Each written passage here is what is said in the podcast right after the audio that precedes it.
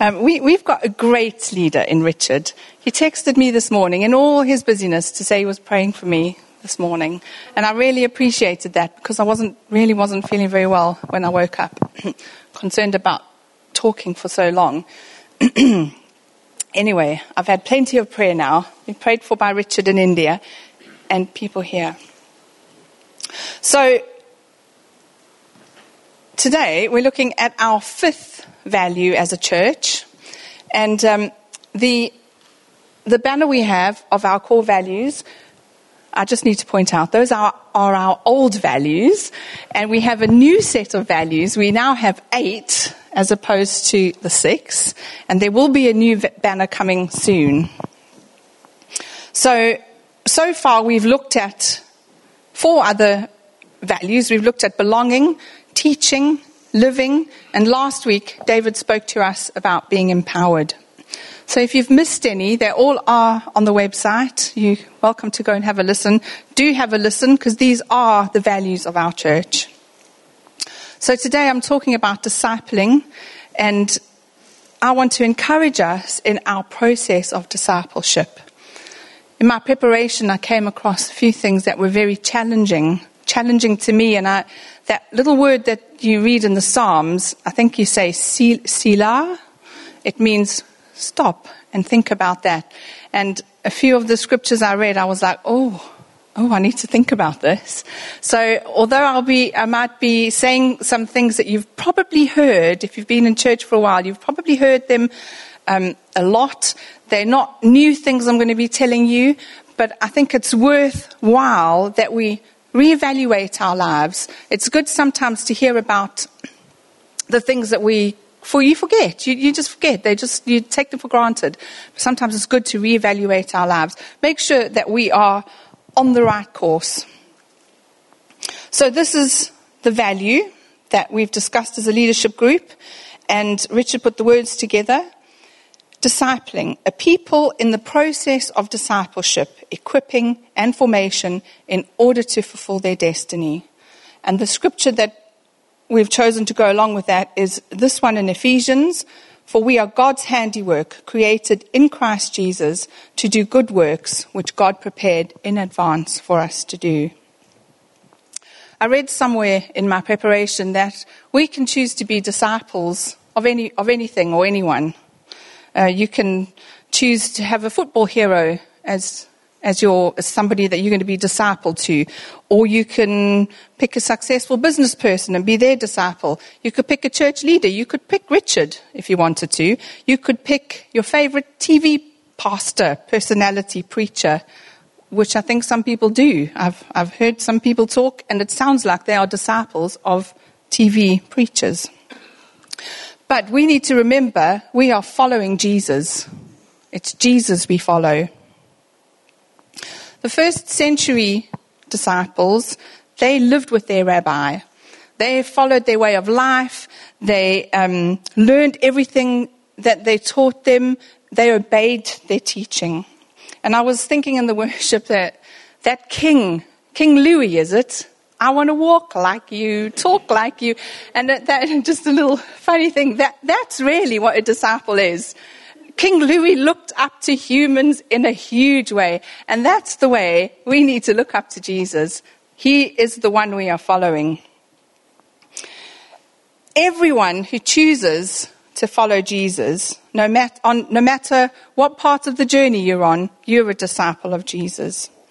When you become a Christian, you become a disciple. The very word Christians means Christ followers. And don't forget we're saints, which means that we're consecrated to God. We're holy, which means we're set apart to be gods, belong to God. Not gods as in we become gods. So we're on a journey as a disciple of Jesus to become more like Jesus. We're going to follow his way of life, learn from him, be obedient to him. And as disciples, we should be seeking Jesus with our whole hearts. We should be sold out to him and to him alone. These are not new words, are they? We've heard these often. But we're in a process. It's a process. We're not instantly mature.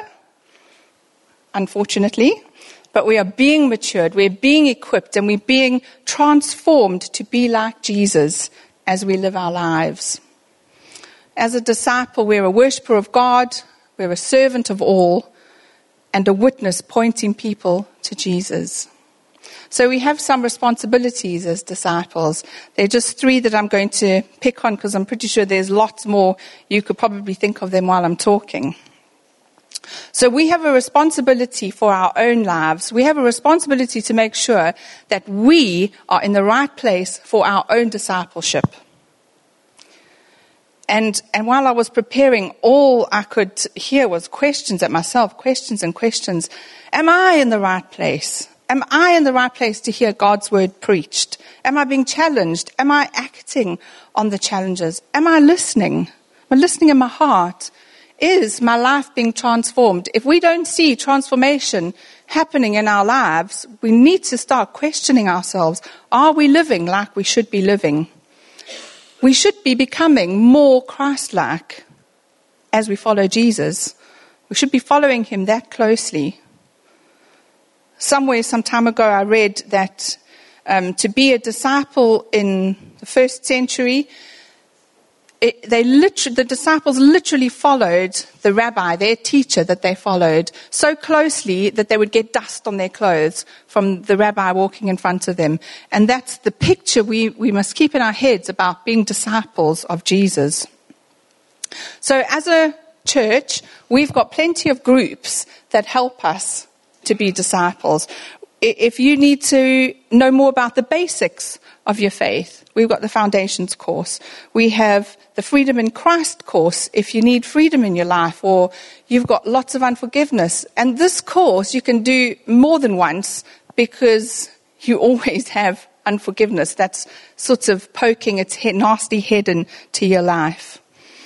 You can be set free go on the Freedom in Christ course. There are home groups, Bible study groups. We've got a youth group that meets on a Sunday evening. We've got ladies groups, men's groups. And coming regularly on a Sunday morning is also a group for where you can learn to be a disciple of Jesus, where you can hear the word. Can worship with other believers and serve one another and serve Jesus. We're all part of one body when we come to church, when we're a Christian. We are part of a larger body and we're part of this particular body here in Beverley. So sometimes we need to give ourselves a discipleship health check and ask ourselves those hard questions. How is my personal relationship with Jesus? Is he taking the place in my life that he should be taking? Is he first and foremost? Am I surrendered to his authority in my life? Remember, we're on a journey of discipleship, and it's good to remind ourselves of where we should be.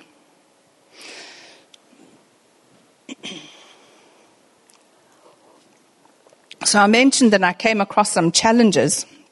Would you like to turn with me well, I'm not going to turn because I've got it printed. But would you like to turn or, or, or go to Luke chapter 14, verse 26?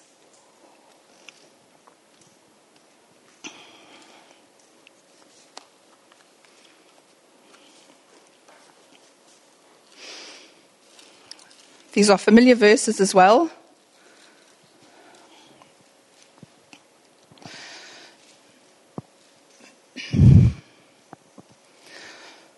So, verse 26 of Luke 14. Large crowds were traveling with Jesus, and turning to them, he said, If anyone comes to me and does not hate father and mother, wife and children, brothers and sisters, yes, even their own life, such a person cannot be my disciple. And this was one of those verses that I read and I thought, oh, that's a hard word. Well, that word hate that Jesus used there is actually an exaggerated figure of speech. He doesn't mean that we, shouldn't, we should have actual hostility or aversion to our earthly family, but it indicates that we should have a lesser degree of love for our immediate family. That's a hard word.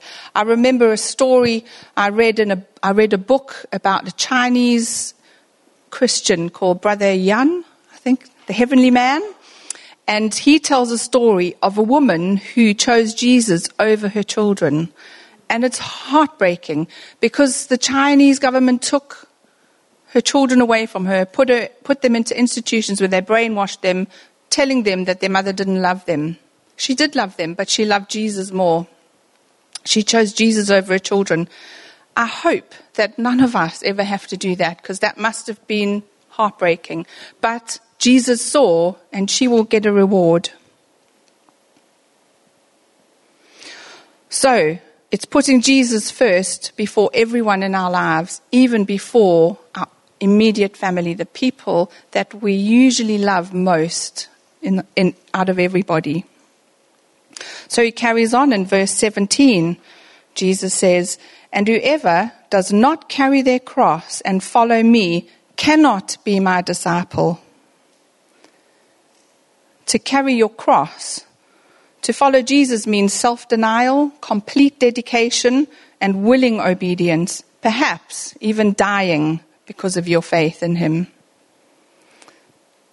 There's a cost of being a disciple, I think you'll agree.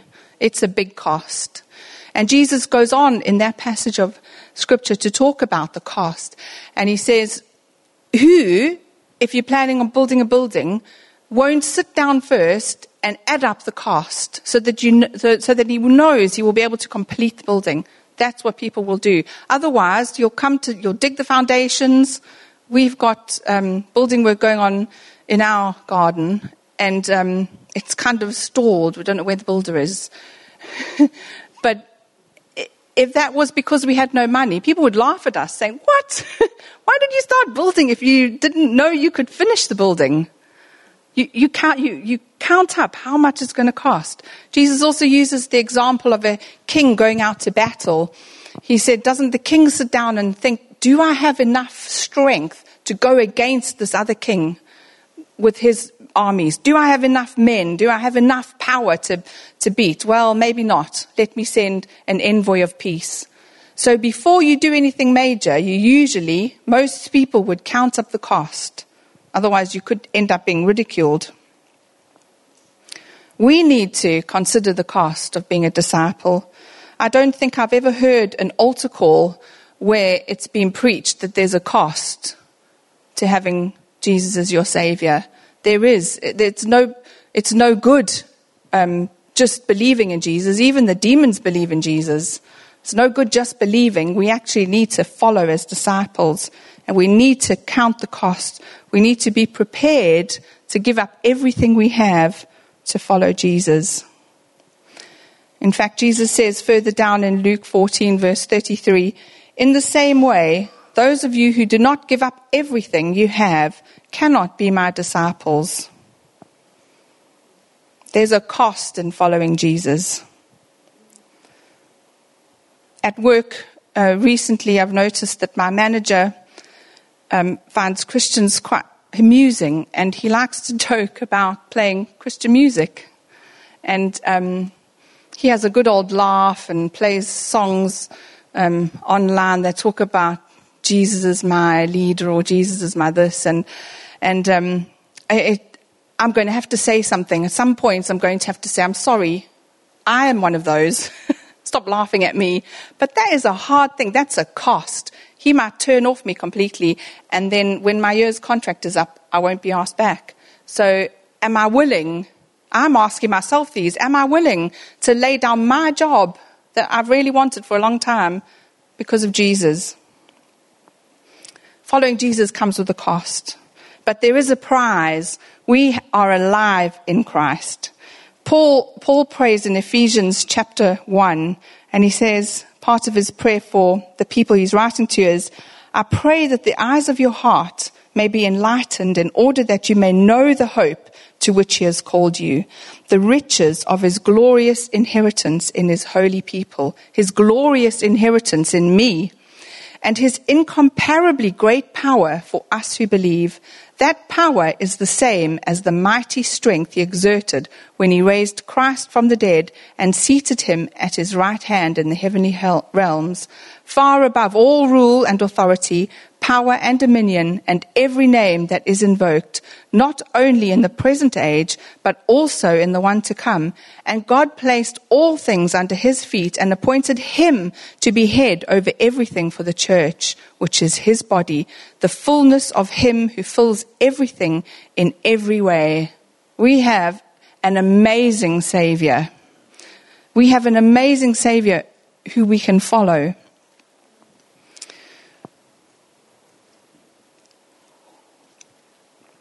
We live in a culture, I think you'll agree, that loves comfort and ease and entertainment.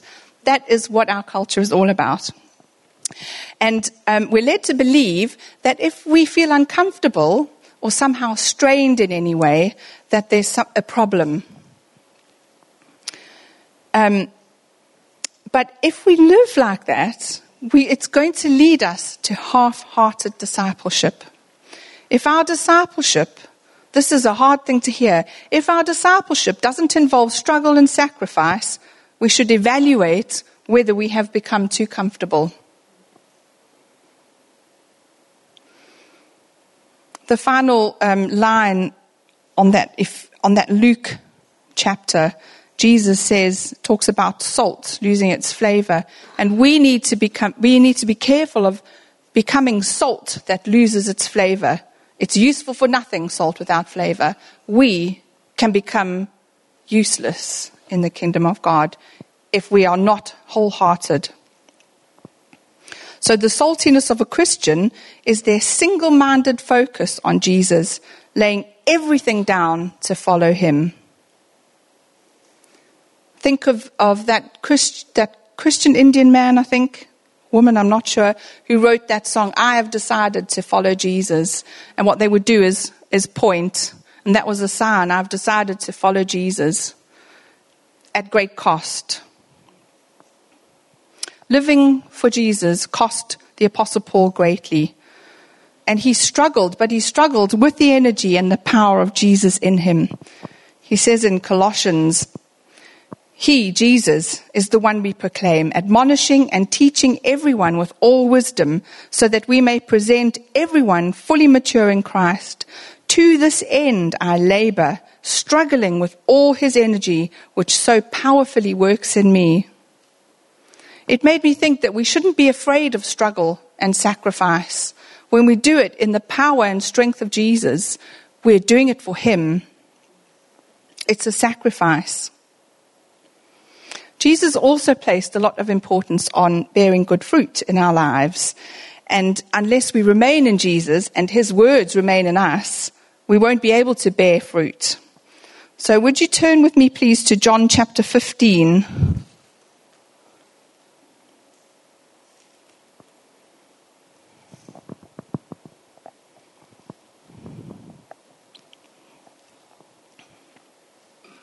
And I'm reading from verse 5. Jesus says, I am the vine, you are the branches. If you remain in me and I in you, you will bear much fruit. Apart from me, you can do nothing. If you do not remain in me, you are like a branch that is thrown away and withers. Such branches are picked up and thrown into the fire and burned. If you remain in me and my words remain in you, Ask whatever you wish, and it will be done for you. This is to my Father's glory that you bear much fruit, showing yourselves to be my disciples. As the Father has loved me, so I have loved you. Now remain in my love. If you keep my commands, you will remain in my love, just as I have kept my Father's commands and remain in his love. I have told you this so that my joy may be complete in you and your joy may be complete. My command is this love each other as I have loved you. Greater love has no one than, than this to lay down one's life for one's friends. You are my friends if you do what I command. I no longer call you servants because a servant does not know his master's business. Instead, I have called you friends, for everything that I learned from my Father I have made known to you.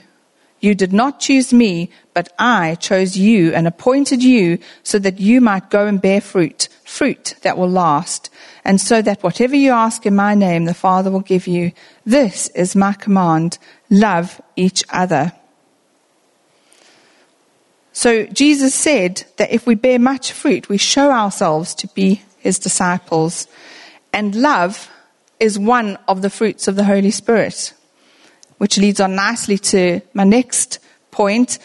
The response, we have a responsibility to ourselves as disciples, and we also have a responsibility to other believers. We've got a responsibility to help each other along on our journey. We're in it together and each of us needs to be encouraging and building one another up. We can help those who are younger in the faith and encourage those who are older in the faith as they help us. We can build each other up. The writer of Hebrews says in chapter 3 encourage one another day after day, as long as it is called today, so that none of you will be hardened by the deceitfulness of sin. So let's not be afraid of challenging one another. We do it to, to some degree, but let's do it. Let's do it with our wholeheartedness. Let's encourage each other, inspire each other to live Christian lives, to live the life of a disciple. We all need help at different stages of our life. Sometimes there's a little bit of help. Sometimes it's a good old whack. There's a joke David told me. It's a David Miller joke. He said, What's the difference between a Christian and a computer? Can I remember? With a computer, you only have to punch the information in once. so, so we need to remind each other to live. You know, yeah, if you see somebody walking off the end of a cliff, you stop them, don't you? Let's do that for one another. If you see a fellow Christian walking off in the wrong direction, let's stop them and ask them, What are you doing? When I was a young adult, um, I, I, didn't really turn away from Jesus in, in a big way, but there was a, mo- a time in my life where I was walking in my own way. And one of the leaders in our church, a friend, he pulled me aside one day and basically rebuked me like you would not be happy with as a British person. you would be like, hmm, what gives you the right to do that, to say that to me? Anyway, he rebuked me, told me that I needed to stay on the right train tracks, and turned my life around. I listened, I heard, I submitted to God, I repented, and I walked the right way. And that's what we need to do for one another. Don't wait for leaders to do it. Do it as a friend, do it as a brother or a sister.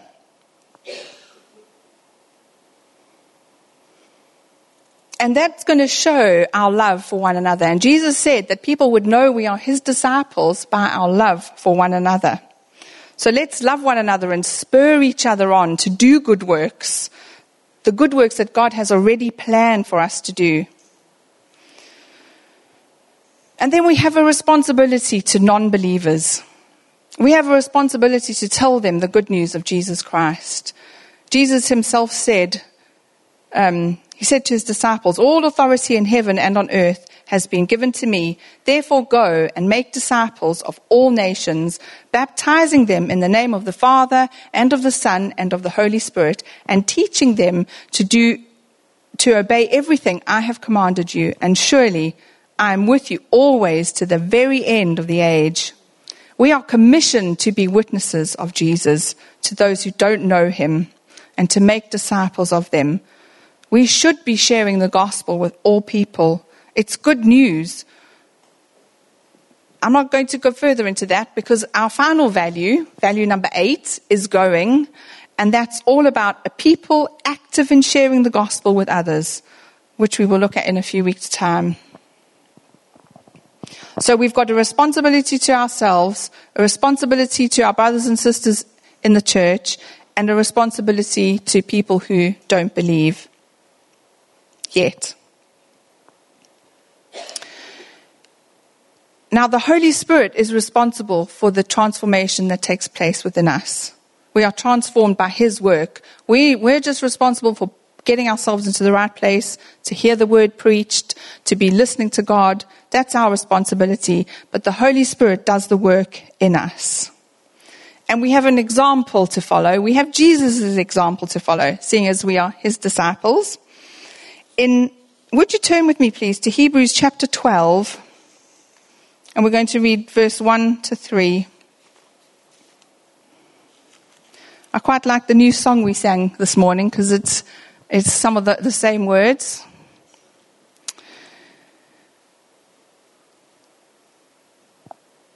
Hebrews 12, 1 to 3. Therefore, since we are surrounded by such a great cloud of witnesses, let us throw off everything that hinders and the sin that so easily entangles, and let us run with perseverance the race marked out for us, fixing our eyes on Jesus, the pioneer and perfecter of faith, who for the joy set before him endured the cross, scorning its shame, and sat down at the right hand of the throne of God.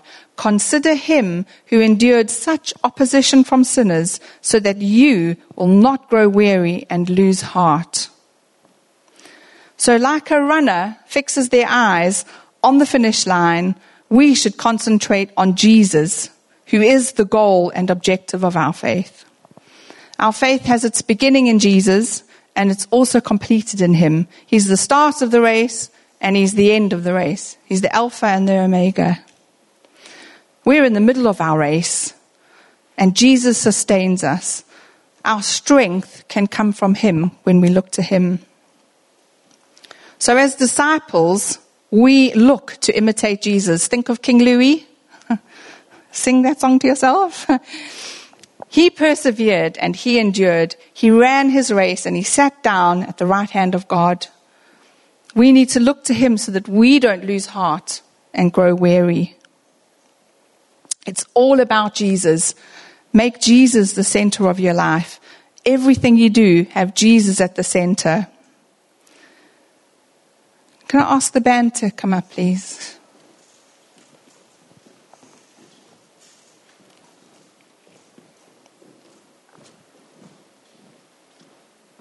It is a challenge that I've had preparing, and I think it's a challenge for us as a church as well, and as Christians. So I'd like us to take a little bit of time to consider some of the things I've said. You, you, might not have taken everything in, but there'll be one or two things that the Holy Spirit will have made burn in your heart. So let's recommit ourselves to follow Jesus. Or if you're not in that place yet, consider the cost. Consider the cost that it's going to cost you to be a disciple of Jesus. Let's just take a few moments in the silence.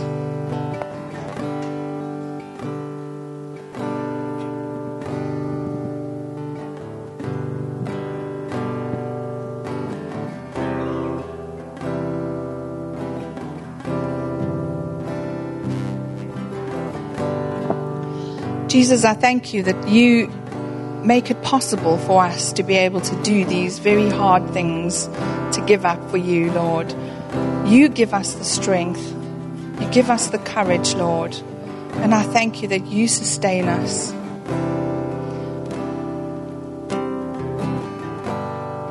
Would you all stand me, please? I'd like to read the doxology from Jude over us. To him who is able to keep you from stumbling and to present you before his glorious presence without fault and with great joy. To the only God, our Savior, be glory, majesty, power, and authority through Jesus Christ our Lord, before all ages, now and forevermore. Amen.